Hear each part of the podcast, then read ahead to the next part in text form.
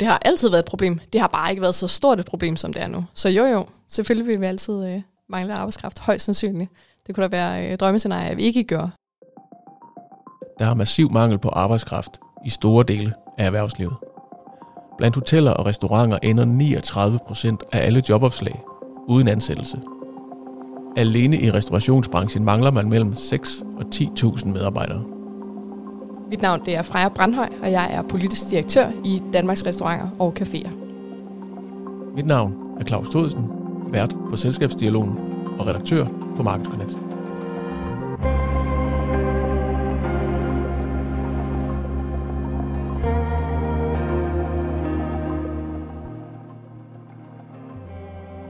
Velkommen til, Freja. Jamen tak, fordi jeg måtte være med. Freja, hvorfor ser vi så omfattende en mangel på arbejdskraft i restaurationsbranchen? Altså man kan sige, at restaurationsbranchen har ofte og altid øh, efterspurgt arbejdskraft, og i særdeleshed udenlandsk arbejdskraft, og det er bare kun blevet værre under corona. Og det er selvfølgelig for det første, fordi folk er rejst hjem, øh, men også fordi de ikke er kommet tilbage. Og så fordi det er stort set umuligt at få udenlandsk arbejdskraft til Danmark lige pt. Jeg har læst, at to ud af tre øh, virksomheder i branchen siger nej til omsætning af den ene eller anden grund, typisk fordi de simpelthen ikke kan skaffe folk nok til at fylde restauranten op. Der kan ikke være tjenere, der kan ikke være kokke nok. Altså hvor stort et problem er det her for branchen? Jamen det er så stort et problem, så vi har haft rigtig mange øh, drøftelser internt og også sparring om, hvordan man, hvordan man så løser den her situation, fordi gæsterne rigtig gerne vil ind, øh, og, øh, og der er hvad hedder det, fulde restauranter, men man bliver nødt til at køre med nødmenukort, eller øh, ja, som du siger, simpelthen fjerne borer eller stole, øh, fordi der bare ikke er arbejdskraft nok. Og det er jo selvfølgelig utrolig negativt i en tid, hvor man har brug for at tjene penge ind. Du prøver at uddybe mere, altså hvorfor har vi den her mangel på arbejdskraft? Du siger, der har været corona, mange er taget hjem og ikke kommet tilbage, men er det den eneste grund? Øh, ja, det er et godt spørgsmål, men, men det er i hvert fald det, vi, øh, vi kan se er tendensen. Ikke? Altså man kan jo se ude på restauranterne, at, øh, at dem, man havde ansat før, de er har forladt landet og ikke er kommet retur. Og når man så har søgt om enten at få dem eller anden arbejdskraft til landet, jamen så er der øh, særligt to ordninger, hvor vi bare øh, møder rigtig mange øh, forhindringer. For det første er der beløbsgrænsen. Der er der 91 procent, der bliver afvist eller blev afvist i 2021.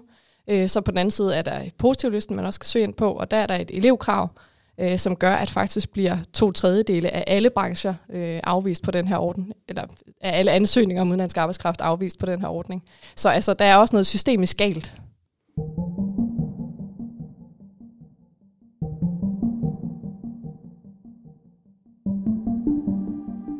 Nu siger du beløbsgrænsen og positivlisten. Hvis du helt kort lige skal ramse op for de uindvidede, hvad det er. Der er beløbsgrænsen, som er øh, nogle bestemte fagkategorier, man har øh, tilladt, øh, kan komme ind i Danmark for noget, der hedder en grænse på øh, 37.000 i måneden, øh, skal de have i løn, og så kan man få lov til at komme ind. Øhm, det har man gjort i erkendelse af, at der er nogle faggrupper, der simpelthen, hvor der er så stor mangel på arbejdskraft, så man bliver nødt til at, øh, at, at, at, at gøre det særligt øh, nemt for dem at komme til. Så er der det, der hedder positivlisten. Øh, der skal du opfylde en række krav, for eksempel øh, elevkrav, det vil sige, du har nogle uddannelsesforpligtelser. Grunden til, at man ikke lige nu kan komme ind på den, det er simpelthen fordi, at man under corona ikke har kunne opfylde sine elevkrav. Så selvom det her det egentlig handler om uddannelse og arbejdskraft, så er der bare et krav om, at du skal have haft elever, men det har du ikke kunnet under hele eller delvise nedlukninger. Derfor bliver du afvist på den. Okay, så hvis jeg kommer som øh, restauratør, og jeg skal bruge tre kokke fra udlandet, altså hvor svært er det at få dem ind? Er der forskel på, om de er fra et EU-land, eller om de er fra for eksempel Asien? Vi har jo fri bevægelighed i EU, så det er nemmere at få europæiske kokke ind, det er klart. Det er rigtig svært, hvis man er en japansk sushi-restaurant, fordi så vil man selvfølgelig gerne have en, øh, en japansk kok, så, så bliver det lige... Øh, så bliver det i den grad sværere. Ikke? Men, men generelt er det bare rigtig svært, også selvom det er fra øh, EU-lande. Hvorfor er det så svært for, fra, fra ikke-EU-lande? Du fortæller om den her beløbsgrænse. Altså, hvor er det, at systemet spænder ben for sig selv? Jamen i forhold til beløbsgrænsen, der er det jo, øh, der har vi noget, der hedder en formodningsregel. Og det, der gør, at lige den ordning, den, øh, den spænder ben for sig selv i forhold til kokke, det er, at man siger med beløbsgrænsen, at man må ikke fravige 20 procent fra medianlønnen. Og medianlønnen, det er noget Dansk Arbejdsgiverforening, de fastsætter. Det vil sige, det er et gennemsnit af, hvad en kok tjener i Danmark. Den er lige nu, og har været det de sidste to år, mellem 25 og 28.000.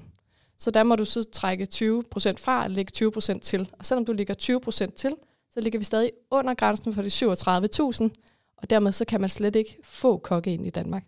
Så skal du virkelig, og, og det er derfor, der kun er 9%, der faktisk er kommet ind. Det er fordi, de så har haft nogle helt, helt særlige kvalifikationer, så det er nogle af de der high-end restauranter, hvor man har kunne argumentere virkelig godt for, at de skulle have en høj løn. Ikke?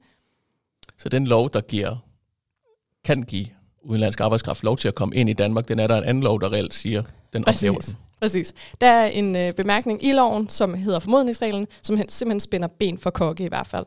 Men set fra politisk side, hvorfor har man lavet sådan en regel? Det virker jo meget, meget fjollet, kan man sige, at lave en regel, der ophæver en anden eksisterende regel, og som spænder ben for, øh, for så mange mennesker i en branche. Altså, øh, hvorfor er vi endt i den situation? Altså, man, øh, man, man kunne da godt mistænke dem for faktisk slet ikke at ville have kokke ind, og slet ikke udenlandske kokke i hvert fald. Og hvad grunden er til det, det, øh, det kan jeg, skal jeg simpelthen ikke øh, sidde her og konspirere det, det, det ved jeg ikke. Øhm, altså man kan sige, lovgivningen, eller den her undtagelse, formodningsreglen, den kom, da, øh, da Carsten Hønge, han øh, har over, at der var nogle øh, kinesiske kokke, der kom til Danmark, som var dybt underbetalt, eller hvor man fik flere for ens pris, øh, og som boede i, altså under kummerlige forhold, og det, øh, det skete så for et par år tilbage. Og derfor lavede man den her formodningsregel. Problemet var bare, at man ikke lige havde regnet på det her med, med plus eller minus 20 procent. Og, øh, og det er jo så det, der, der ødelægger det for alle. Og altså man kan sige, øh, den, den sag, der var om kinakokke, altså dybt forfærdeligt, og det var jo også noget, man øh, fra hele branchen tog dybt afstand fra. Og det er jo en ulovlighed. Så derfor synes vi jo, i stedet for at, øh, at lave en regel, der så forhindrer kokke i overhovedet at komme til Danmark, så burde man jo bare have gået efter de der brødne kar og, øh, og sørget for, at de fik, fik den straf. Sagen fra Brandhøj taler om stammer fra 2019 og omhandler en afsløring om grov underbetaling af nogle kinesiske kokke. Disse kokke arbejdede op mod 12 timer i døgnet, havde en månedlig fridag og arbejdede for en løn på mellem 20 og 25 kroner i timen. Derfor blev formodningsreglen sat i verden. Det her med formodningsreglen, er det kun et problem, hvis du kommer udefra og kommer ind i Danmark, eller er det også et problem for de ikke-EU-borgere, der bor her allerede og søger nyt job et andet sted? Jamen det er faktisk desværre også et problem for dem, der allerede er her. På alle ordningerne. Hvordan? Kan du give et eksempel jamen, på det? Jamen øh, selvom de er øh, i en lignende restaurant, eller endda måske i, øh, i en restaurant under samme kæde, så kan de faktisk ikke flyttes, fordi så risikerer de at blive, blive hjemsendt, ikke? fordi de ikke kan komme ind på de her ordninger lige nu, som, som tingene står. Så selvom du er i Danmark, får et job til en løn, der passer til, hvad beløbsgrænsen siger, du skal få, så kan du risikere at blive sendt hjem Yes, desværre. Du siger ja til det job. Desværre, vi har haft rigtig mange eksempler på, at man har øh, sendt folk hjem, som har boet her i 8, 10, 12 år, og har arbejdet for, øh, for restaurationsbranchen, har kone og børn, og altså, hvor børnene er født og opvokset i Danmark, taler dansk, som simpelthen er blevet sendt hjem i, øh, i de her år her, på grund af, på grund af, af de benspænd, der nu, øh, der nu er. Ja. En sushi-restaurant i Odense fik afvist en kok, da han på restauranten ville tjene en for høj løn i forhold til medianlønnen. Kokken boede og arbejdede allerede i Danmark. Men på grund af sit ønske om at skifte job, er han i dag udvist af landet. For mig virker det helt absurd, at man kan blive sendt hjem til, hvor man kommer fra, ved at søge væk fra restaurant A og over til restaurant B. Det må være en problematik, der opstår relativt tit i branchen. Ja, desværre. Og altså, det virker jo helt... Øh, jeg kan godt forstå, at mange HR-medarbejdere, øh, de sidder og river sig selv i håret, eller ejerledere, ikke? Som, som gerne vil have de her mennesker øh, over i deres restaurant, og så, som, får, som så får et nej. Men også fordi, altså et er, at, øh, at loven og reglerne er vanvittige, og noget andet er, at du står med nogle ægte mennesker her, ikke? Som, som faktisk gerne vil bidrage til din virksomhed, som virkelig har mangel på arbejdskraft, og at du så får et nej. Det, altså det giver jo ingen mening at skal sende den her familie, som det jo oftest er, øh, hjem. Hvem vinder på sådan en regel? Jamen, der er ingen, der vinder på den. Altså, samfundet øh, mister penge. Øh, medarbejderne bliver sendt hjem. Øh, og det er jo som oftest også hele familier, der, der faktisk skal returnere, og, og branchen taber jo virkelig, virkelig stort på det her.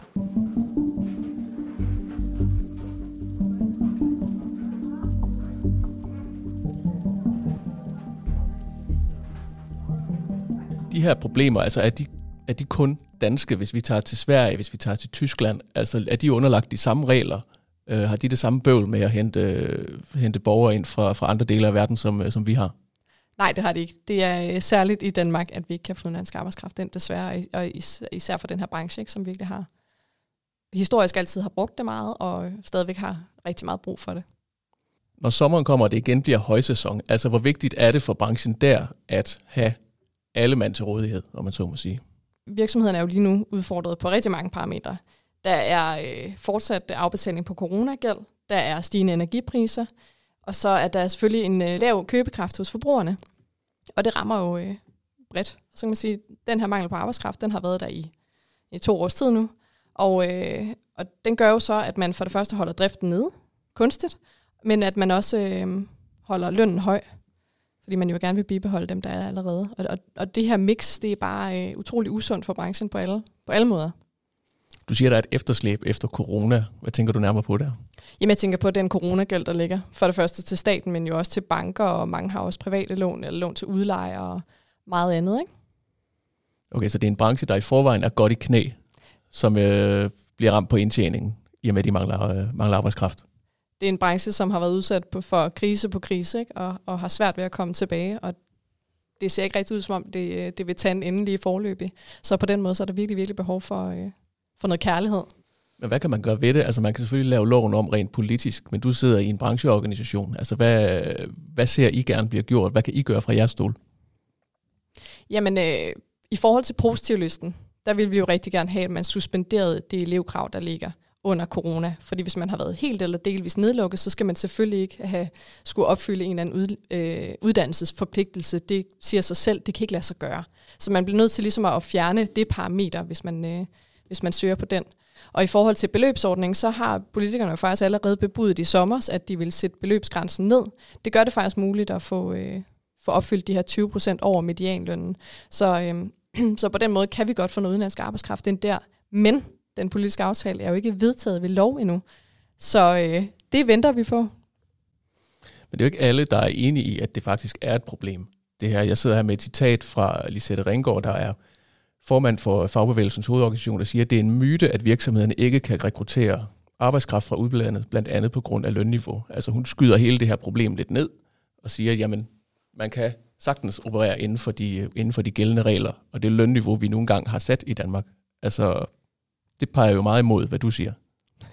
Ja, det må man sige. Det peger også meget imod øh, styrelsen for øh, hvad hedder det, international rekruttering og integrationstal. Det viser jo netop, at 91 procent er blevet afvist i 2021. Desværre så er 3F jo tit ude med riven. Øh, og ja, 3F, som jo er en, en, en undergruppering under, øh, under paraplyen øh, for Lisette der. Men, men de, er, de er desværre meget ude med riven i forhold til løntrykkeri i vores branche. Og prøv at netop med beløbsordningen, der skal man give de 37. Nu bliver den så sat, sat lidt ned. Det er ikke øh, på vores... Øh, efterspørgsel. Vi har bare efterspurgt, at man fjerner formodningsreglen, fordi det er den, der spænder ben for, at, at man faktisk kan komme ind på ordningen. Så altså, det er jo ikke det, det handler om det her. Man får jo netop udenlandsk arbejdskraft ind, og vi giver dem en rigtig, rigtig god løn og nogle gode vilkår. Mm. Og de bliver i øvrigt også sendt tilbage igen, øh, hvis de stopper med at arbejde. Sådan er det jo.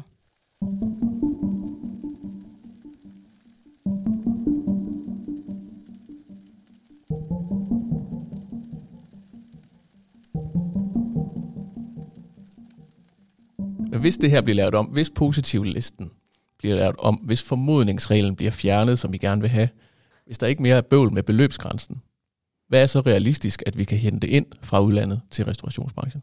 Jamen forhåbentlig alle dem, vi har brug for. Og der er jo netop arbejde til dem. Så, så 6-10.000 nye mennesker i den branche i Danmark alene. Yes. Og man kan sige, øh, vi har jo faktisk også aftaget rigtig mange af de ukrainske flygtninge, der kommer op. Men vi bøvler faktisk også øh, med dem. Hvad er udfordringen med de ukrainske flygtninge? Jamen, øh, alle ukrainere, der kom ind før den 24. februar i år, de må hjertens gerne få lov til at arbejde i Danmark. Men dem, der er kommet ind efter, det vil sige, hvis du for eksempel som ukrainer har været på skole i Tyskland, da, da krigen kom, øh, og så har manglet et sted at tage hen efter den 24. februar, og er kommet til Danmark, måske eventuelt øh, op til noget af den familie, som, som var i Danmark, jamen så må du simpelthen ikke tage arbejde i Danmark. Du må faktisk helst ikke engang opholde dig her, du skal tage tilbage til Ukraine. Og rigtig mange af dem øh, er der kommet til os, og vi har ført sag på sag, for ligesom at få dem, få dem ind på, øh, på vores, øh, eller i vores branche arbejde. Fordi de skal selvfølgelig ikke tilbage til krigen øh, i land, der jo faktisk, øh, hvor man anbefaler, at man ikke er. Så det er folk, der egentlig er uddannet til jeres branche, kunne gå direkte i job på caféen nede på hjørnet, hvis det skulle være, men systemet giver dem ikke lov til det.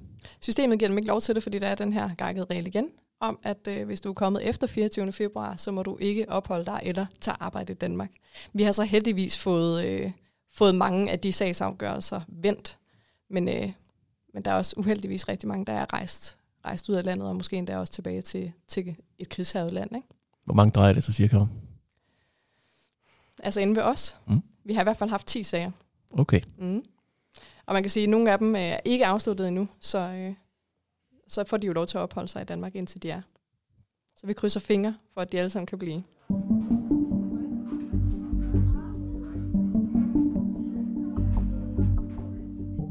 Hvis man fra politisk side gerne vil lave det her om, så er det vel ret nemt at gøre. Det er super nemt. Og det er måske også desværre derfor, at der ikke rigtig er nogen, der har grebet den. Alle synes, det er en god idé, og så kan det godt nogle gange øh, politisk falde mellem to stoler, øh, og der er ikke nogen, der løfter den her dagsorden. Udover det, så er der jo også bare en generel øh, aversion i Danmark imod udlændinge, desværre. Og, øh, og der falder udenlandsk arbejdskraft også, øh, også ind under den, den kategori, selvom de jo faktisk bidrager positivt til samfundet.